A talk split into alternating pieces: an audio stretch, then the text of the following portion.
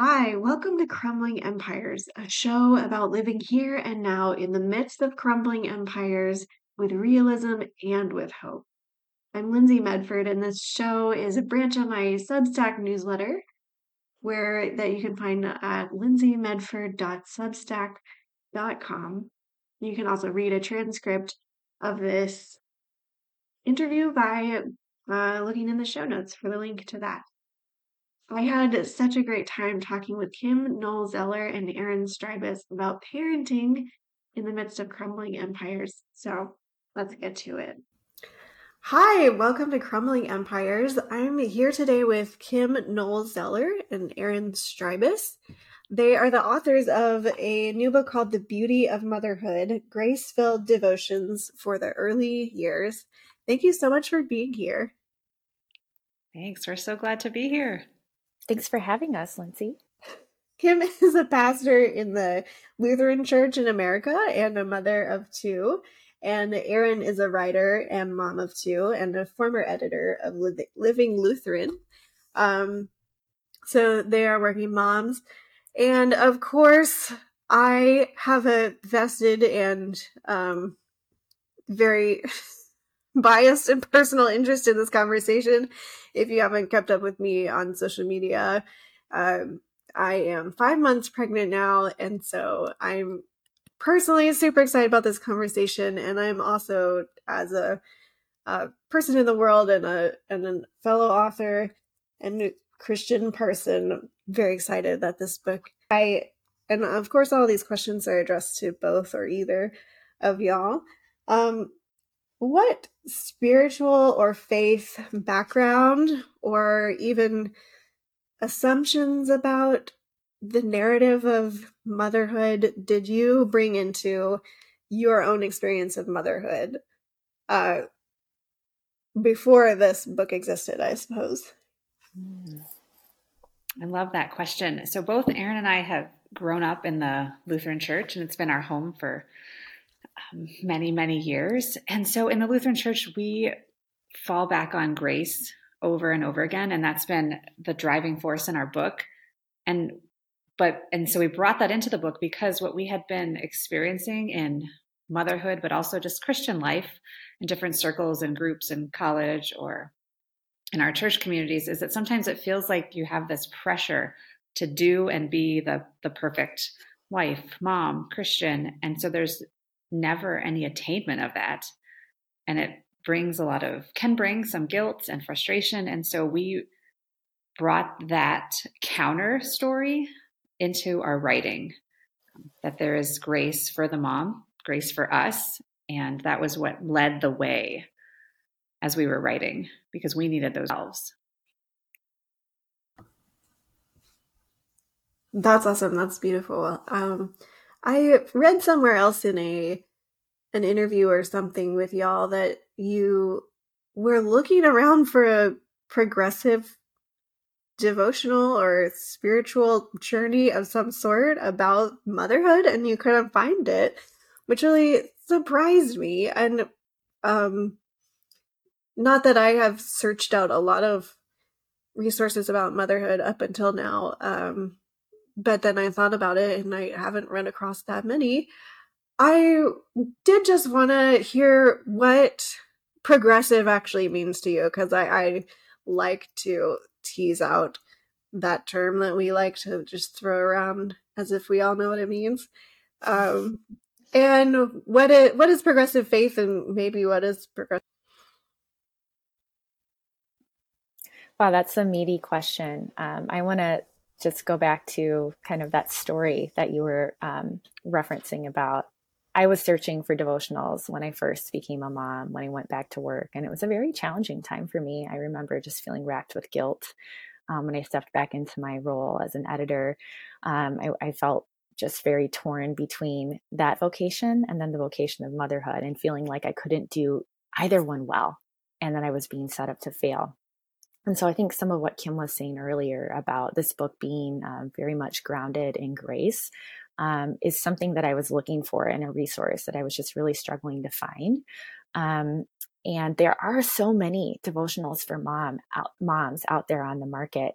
Um, so when we say uh, we or identify as Christians who are progressive, um, I think what I mean by that is um, I'm really just informed by my Lutheran upbringing, um, a faith that honors um, social justice and some of the messages of Jesus um, to minister to those on the margins and to um, really be focused on um, the liberation of others, um, as well as honoring and loving all. And when uh, we welcome others into the church, we, we really mean to include others. So that's part of that. I don't think it's a whole definition, but I also want to note that when we were writing this book, even though we were writing from our perspective as members of the Evangelical Lutheran Church in America, we very much ended up writing a book that is inclusive. So, however you identify um, faith wise, um, Christian faith wise, we really feel like we wrote in such a way that um, we hope that th- these stories can be for you. I think inclusivity is one of our core values as writers. And so, um, we focused on you know the gospel and um, shared messages of hope and love with others um, while knowing that we didn't want to necessarily pigeonhole the writer or the reader i'm sorry um, into a label necessarily um, but i do think some of these devotions that we wrote speak to um, an inclusive faith um, that again Kim has already said, it's grounded in grace. And I'm thinking of one in particular um, that sort of speaks to.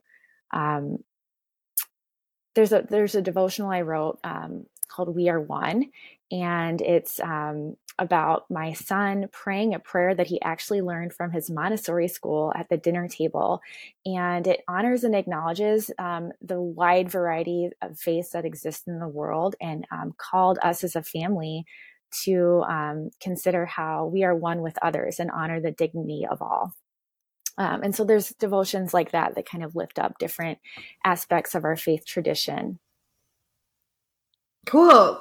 Uh, yeah, I thank you for that. Um, and I agree wholeheartedly. I'm glad you said that. Um, that it's not just Luther, because the extent of my Lutheranism is like really appreciating Nadia Bolz-Weber, you know. but um, I'm somewhat United Methodist and somewhat Episcopalian and a little bit closet Catholic. So, um, and all of this really spoke to me. And I think, um, if people don't know what Lutheranism is, you know, a really great definition is, as y'all have mentioned, the focus on grace.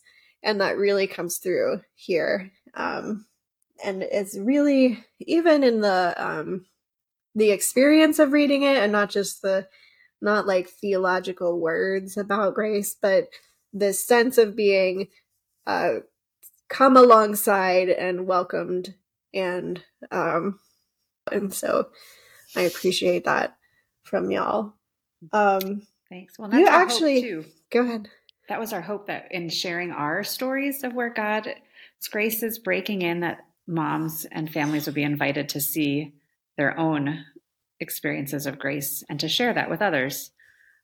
Yeah. Yeah, I think that I'm really excited to see how that unfolds um, because I I feel that really strongly. Um, Erin, you uh, uh, you just mentioned going back to work. Um, one of these devotions is about that experience in particular.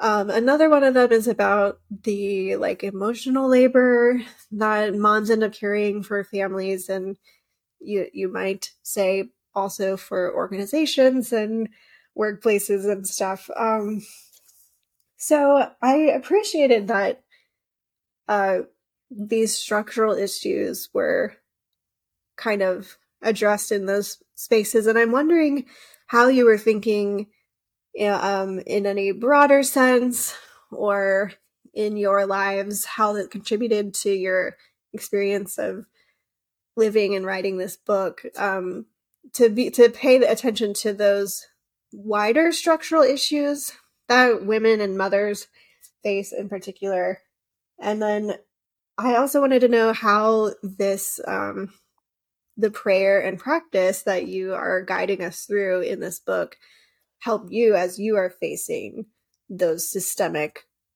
big things that um that we face. Well yes that's a lot. And um I just want to acknowledge, you know, I I think we both, as Kim mentioned already, from the aspect of storytelling, we wrote this book um, knowing that um, in order to speak truth, um, it's it's really helpful as a writer to write very specifically about the challenges you're facing. Um, also, knowing that some of the challenges that I face as a privileged white woman are not necessarily representative of the whole of all of these structural issues moms face um, especially in the United States, but all over. Um, moms receive so many conflicting messages about what it means to be a good mom. And so I think when I was just writing my personal stories and trying to reach for um, a universal truth that might come out of that and a gospel hope that might come out of it, um, I definitely wanted to um, push back against some of these challenges while just acknowledging that they exist. Um, so this book is not necessarily a book of solutions so much as it is about um, honest storytelling and then um, finding probably some hope um, in, in, the stories um, in support of others that are around us. So, in, in, the instance of the devotion that I write about going back to work, um, I'm finding hope and um, God's presence in the face of other mothers who who I see are overcoming and still facing these challenges. Um, but um, as I see, living into their um, God given vocations. And so I think our faith offers an alternative vision to um, what it means to be moms um, living out our work whether that's in in our homes um, doing work. And i think that our book also offers a lot of dignity to the work of caretaking um, or if that's also um, working outside the home. And so i, I was really leaning on um, theologian martin luther's theology of vocation and, and saying that changing diapers is also as important as uh, you know, preparing taxes. Um, and so this work of tending our kids is important. Um, and so just kind of honoring. so I was working the first year of um, my daughter, my first child's life as a pastor. My husband and I were both pastors. And, you know, just sort of came up close and personal with with what it is in the church specifically and how the church can be a place to welcome families and that a place to do that would be with your pastor and their family and yet how sometimes you know humans it doesn't always you know we're human we make mistakes um, so i was living that and, and living it with my husband who both of us same vocation pastors in the mm. lutheran church mm. and yet it's one thing for the mother to take her kid to church and it looks totally different when the father does and it just you know, like here he was lifted up and how beautiful it was. Like, oh, Pastor Steve can has his kid at church and look at how great he is, right? And I mean that in all love and seriousness, though. But that's what it what it is, and I've I've heard that from colleagues.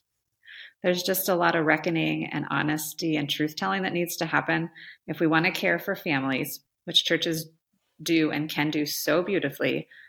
That um, sometimes with their pastors, this is the place to start. Yeah. That's that's actually giving me a lot of different thoughts. Um I really appreciated Erin's phrase dignity to caretaking though. Um and I I think maybe when we are like, wow, there's a man holding a child, we're like trying really hard to offer some dignity to caretaking, but that's because we like think that envisioning something as masculine is giving it dignity, right?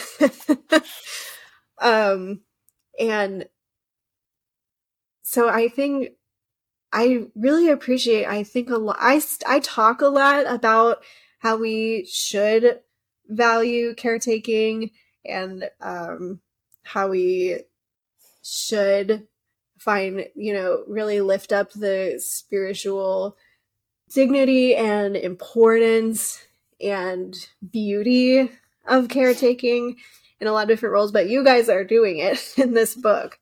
Um, And I really appreciate that. I wonder if there's any other ways that you have experienced um, or are hoping to see there become more of a reciprocal relationship between when we talk where we talk about justice and we talk about caretaking sometimes we end up putting those into separate spheres um, when in reality i think they're the same and i think this about your book and i really want to tease it out and give y'all a chance to to talk about where you've seen that play out in your lives. Our friend Jess has this great shirt on it that says Raising the Future. And I think that speaks to um, the stewardship that we're that is placed on all parents to um, cultivate citizens, um, children of faith, um, people with so many different spiritual gifts to offer the world and better the world. And um, so when I think about the relationship between motherhood and justice, I think about the work of child re- rearing um, from the very early stages of loving on your kids in whatever way you see as best, um, diapers, cuddling, etc., all the way up to where I'm at now, which is my oldest is a kindergartner. Um, so the conversations that we're having about what does it look like to be a good neighbor to others, and um, how can we be kind to our friends, and um, helping him see his classmates of all different backgrounds as valued, important people. Um, and you know what? It's so basic, right? The lessons that we learn in kindergarten. And yet we see time and again in stories that often come up from the news of people who miss those messages that um, our neighbor, that we need to love our neighbors first, right? And so I think some of the love that we're pouring into our kids, which um, to me is very much indicative and inspired by a loving God, um, these are very important lessons um, that we're offering to future adults or even kids honoring their dignity now in the world and the and the beautiful influence that um, they can be to us as people. Um, there are some devotions in which um, we sort of flip the script and um, talk about how our kids are pointing us back to um, this vision of beloved community or offering us messages and lessons in our faith as we're parenting them. Yeah, I love that. And just in, along with the simpleness, part of some things just that I need to remind myself too is the work of justice and child rearing is taking a walk in your neighborhood and being in the community and with the people. And especially if you don't agree or um, with the, the, some of the people in your community, but the call to be um, kingdom builders is to to be out and to be engaging and listening and loving. And so that's what we do as a family and you know we're, we have with little ones it's it's really just about presence at this point too and having them see us engage with friendships and service and then you know over time then we get to get to those questions of well why of this the societal like the structures why are structures like this that we have to feed hungry people? Um, yeah. why are people um, you know talking about these things and not or and we'll get there. But um, starting with the presence and being in the community first. Yeah, and the more I the more time I've spent over about the last decade in various social justice spheres, the more the more I see people who have gotten the like the sociology lesson that you're pointing to, Kim, but not the kindergarten lessons. And uh they're they're simply not effective you know regardless of my judgments upon them or whatever I, it's not very effective um to be right and but not able to sit down with someone in empathy not able to uh roll up your sleeves and serve whether and roll up your sleeves and serve when you don't actually feel like it and you do you learn that when you're four or five and it's like now you're gonna pick up your toys that's where it starts. Um, and I think we really overlook that a lot. Um, I also love that about being out in the community, Kim. Um, I've thought about, I've been thinking about that a lot lately. Um, because we just moved to a new neighborhood. Well, we moved to a new state. we landed in this neighborhood, and so I'm starting to be a part of the conversations in this neighborhood and in our current social sphere. And a lot of it is about protecting our children, which is really important and also something that we can overdo. I really believe. Um, and it sounds like you are equipping your children to participate in the world because you know you cannot protect them from it forever. And that, certainly that looks different when they're two or three or four than when they're 10 or 12 or 16. But I appreciate that going on a walk is a practice of encountering the unknown together mm-hmm. and wa- walking through that. I also, uh, Erin, you just touched on this. I really, this really stood out to me that you talk about learning from your children. And I'm not sure that it's the title of any specific devotional here. Um, but that was another thing I really wanted to lift up about what you've done here. Because um, even as I've read bell hooks in the last year or two and some other feminist scholars and learned a little bit more about like I didn't even the words child liberation were not on my radar before then. Um but I think this is such a crucial and illuminating and be- just like really beautiful and joyful practice of humility and going all the way back to your mention of being you know trying to figure out how to do this thing as privileged white women in often in privileged white spaces um, that humility piece i think is so impossible to overstate the importance of it. And i just love how you're demonstrating uh, the practice of that with in learning from your kids. Um i wonder what how what is that like look and feel like in the day to day? Because I like I think it's a a nice flowery thing to say and then the like the practice of it is very different. Um I wanted to hear how that how that's looking for you now or in your homes. Yeah, I love that word humility because it's about humility and also realizing too that we, you know, we're we don't have all the answers. We're not supposed to. And it for me it's about noticing and just being open to what to what's in front of me whether that's the questions my kids have their uncertainties and just and a lot of it just their joy too is is a good reminder for me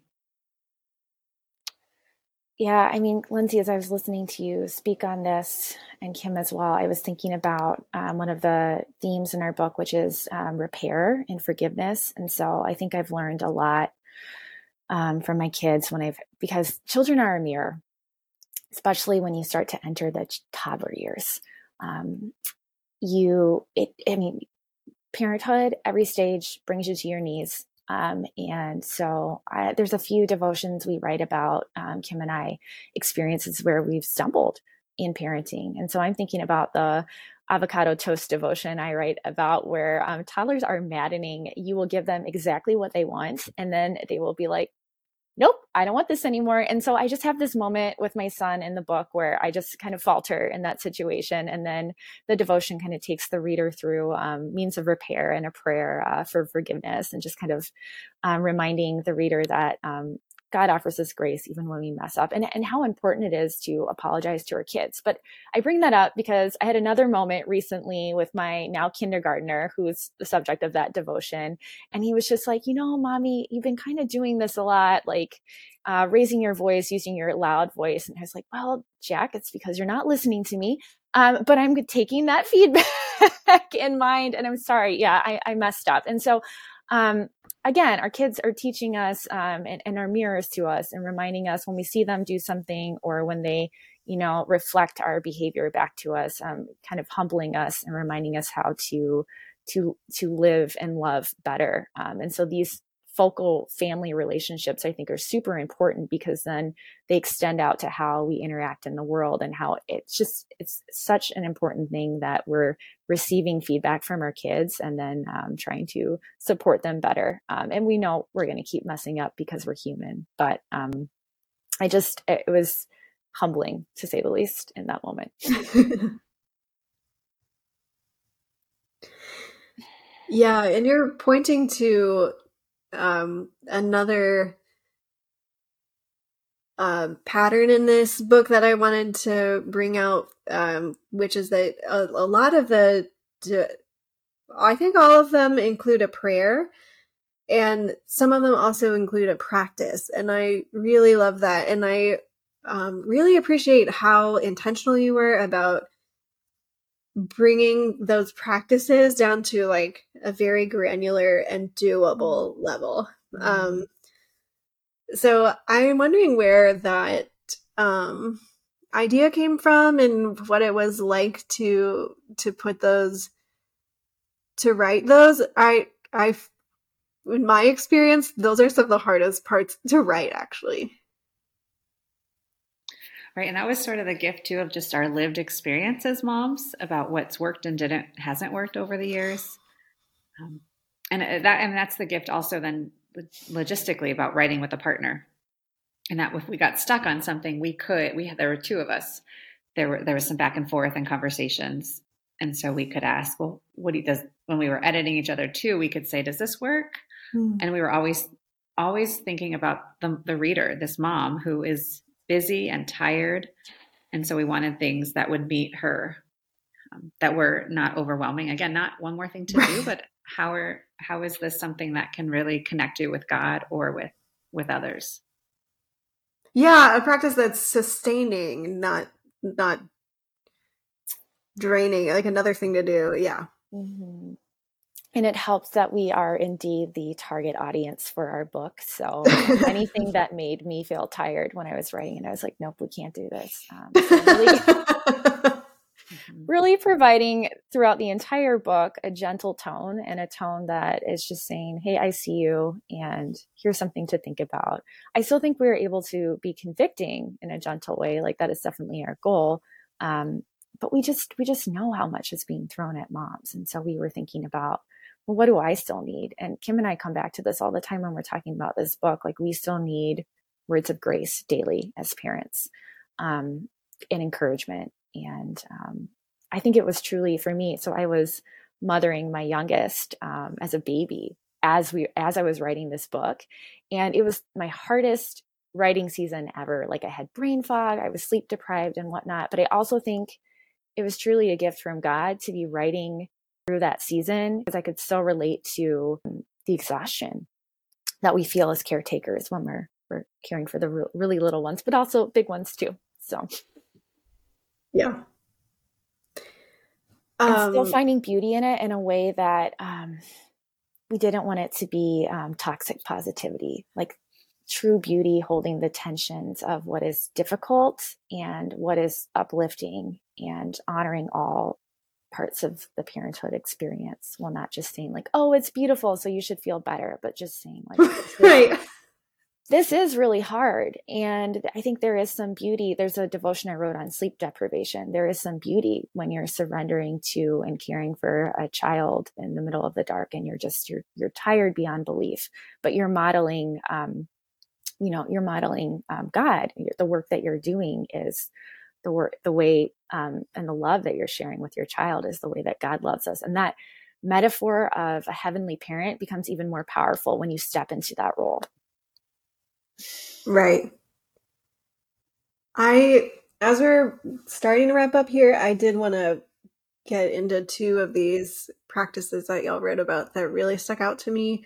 Um erin you wrote about playing in the snow with your son and um like you're saying you you weren't just like wow play love it. You were like this was hard for me to make the time and stop and get out in the snow and do um and it became a beautiful thing. Um how how do you how have you continued to carry Well, how have you continued to carry a commitment to play through your mothering, and how has have you found it popping up in your spirituality? Hmm. Gosh, that's a really good question. Hmm. Well, I'm still going to be honest. So, part of that devotion, um, I admit that I'm not the best player. My mom, uh, my mom is a retired gym teacher, and so I look to her um, for guidance. And so she's actually caring for my son right now. Um, but I, I actually I struggle with this. But as I had written, um, I see how much it means to my kids. So one of my new rituals right now is when I start the day, I have an early riser. My youngest is an early riser. So he helps me make my coffee um, after I feed him. Um, mm-hmm. We start the day and then we just get on the floor together. And my phone, I don't know where my phone is. It's across the room, hidden away. And I really just try and focus on what my toddler needs, even though, and this is probably going to get me um, a little slack. I, I, do think that parenting can be really boring, and sometimes playing with little kids can be boring. Um, it can also be really sure. beautiful. Um, so, so that time, I think it, it can be, in a way, a spiritual discipline, a discipline of like, okay, I'm going to get on the floor with my child and give him my undivided attention because I know how important that is. Um, that is to his development. Um, and even though that's hard for me, but uh, that being said, there's other aspects of parenting kids in all different um, ways you can find play. And one of the most fun things for me right now with my kindergartner is actually reading to him. And I, I, I mean, I love books. I'm a writer. I love avid reader. And mm-hmm. um, my my oldest just got into Harry Potter, so that has felt like play um, to my husband and and me because we're both reading to him, um, introducing him to this beautiful magical world um, that we can explore together. That is exciting. Yeah.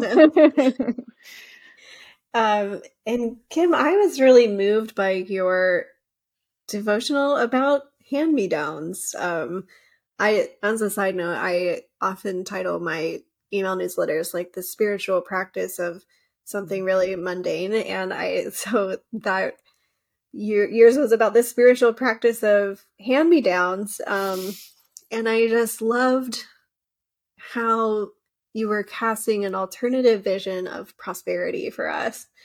Um, I think it maybe struck me as I'm, you know, so much is about like, what are you to buy for your baby? Like, I don't know. is that really like, anyway, I, um, well, and and I have some friends that are think are pretty much going to have it covered for me. So I'm like, I'm gonna go. I'm not buying anything. So they can look however they, however my friend's baby looked. right. And um, I just wanted to hear more from you about sort of resisting a consumerist idea of prosperity as a family mm-hmm. um, through the beautiful practice of community and of um, sharing and valuing what's not, you know, brand new because it's not brand new. Right. Oh, right. And which it's, I mean, it's so there with, there's so much stuff with kids, so much. And so, yeah, definitely the, and especially with clothes, there's something so powerful about what this, what a tangible object has held and who it was holding. And to then just to be aware of those stories and that um, i mean that's what we believe with bread and wine and, and water that there's something mystical and magical within and under it and all around it and i think that too with with the things that get handed down especially if we can be in- intentional with it and which a lot of families are right i mean if you're in mom's groups you mm-hmm. pass things pass things down and there, there's joy on the other end too when you're watching somebody else wear your kids clothes and then it yeah. connects it connects you all and then there's the memories associated with it. And it's it is this picture of that we have enough that we have enough mm. we are enough. It's it's there. That's perfect. That's beautiful. Um uh, my last question that i like to ask um and i'll hand it off to each of you individually, I suppose, um, is where, how do you define hope and where are you finding it right now? Good question. Hmm. I, I, can go first. I find find hope. I I mean, this is the conversation too, but within my kids, that I see it in. To go back to the the forgiveness, I see it in the the modeling that that the humbling that can happen. That over and over I can mess up, and over and over again each day there's this chance, and within each hour there's these God's news God's new mercies that are there um, and that is hopeful because it is so hard to be a parent, to be a human, to be a partner and a friend. And so it's hopeful that there's new mercy every day.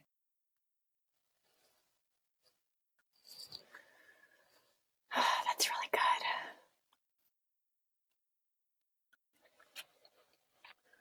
I would I would echo what Kim said. Um, I see a lot of hope in relationships with my um, my children and others. Um, I'm also finding a lot of hope right now. Um, so it's springtime when we're recording this. And so Chicago, where I live, has finally just like burst open. I actually talk about this in the introduction of um, my book, In the Midwest. Spring is such a tumultuous season. One day it's snowing, snowing, and truly two days ago at my son's t-ball practice, it was snowing. And then one day we've got flowers bursting forth. Um, and I just feel like that's a really good analogy for um, the world we live in right now. Like one day it's snowing and we're just like, we're hearing all these stories about gun violence and it's just very, very upsetting. Um, I have a very strong heart for peace. And so this is just really hard for me whenever I hear news of this. Um, and all of us, right? Because we want to live in a, in a safe world and these stories are really upsetting. Um, but at, at the same time, there's beauty and there's moments of true kindness happening in this world in this created world. And um, you can see that in the flowers, you can see that in relationships. And um, I often find hope in some of these other alternative news sources that will offer um, stories of people just being really, really kind to one another, or moments from my day where someone just offers a grace. Um, I still think about how when I miscarried, um, people were showing up for me and providing me flowers um, meals and just words of comfort when I was walking through a really difficult time. And so, when we're walking through those difficult moments, um, I think seeking out the flowers and the sunshine and signs of spring and new life um, in relationships um, can really bring us back to ourselves and just just know that both coexist in this world, but God's love is shining through in these in these relationships um, and in the natural created world um, for us. And I, there's just this holiness scattered all around us that that shows up so much, I think, um, in the springtime um, as we see new life bursting forth from everywhere. Yeah, thanks for sharing that. I think um, this book does that, brings us back to ourselves um, and back to relationship at the same time, and that's really feels like the heart of so much of what you know I need spiritual practices to do for me on a daily basis. And it's but it's also really hard to to do and to guide each other through. So i'm really grateful for you all um, and for your work. And i'm also grateful for your friendship and the a similar book launching season and yeah, uh, maybe you could look Thank you. I maybe you can look forward to some foxes from me about babies also. oh, we would love that. Absolutely. Ah. Absolutely. All right. Oh, I, I want to have y'all say, um, each of you say your name so we can, our listeners can make sure they know who's talking and where we can find you. Yeah, thanks, Lyndsey. My name is Kim Knowle-Zeller. So my website is kimberlyknowlezeller.com. And from there, you can find info about the book, some blog, um, some occasional writings on my blog, Instagram as well. I'm there, and I have a I have a Substack as well, which is my monthly newsletter that goes out. It's called Walk and Talk. Nice. And I'm Erin Strybis, and you can find me online on my website at erinstrybis.com, where I occasionally blog. And I also have links to our book other publications, as well as my monthly newsletter, which is called Nourish. And it's a newsletter to help you be kinder to yourself and others. I'm still holding down the fort at MailChimp and offering that to my readers there. but I would love to connect with you there. That's one of my favorite places to write. Um, and it's been a joy to connect with you in this space. So thanks for having us, Lyndsey. Yes, thanks for coming. We will um, share all that in the show notes along with the link to The Beauty of Motherhood Grace Filled Devotions for the Early Years. Thanks, y'all. We talked a lot in this episode about maintaining kindness and connection as part of the web of what holds us up when things are crumbling and difficult around us. I know I really love and feel seen when my friends send me things to read or to listen to that reminded me of them in the middle of their day. And that makes me feel really connected to them as they're going about their lives. So, if anything in this episode made you think of a friend, go ahead and take the few seconds to send it to them. Uh, it would, of course, mean a lot to me, and I hope that it would mean a lot to you. Um, all the links that we mentioned just now are going to be in the show notes, so you can connect with me and Kim and Erin Gerver there. Thanks so much for listening.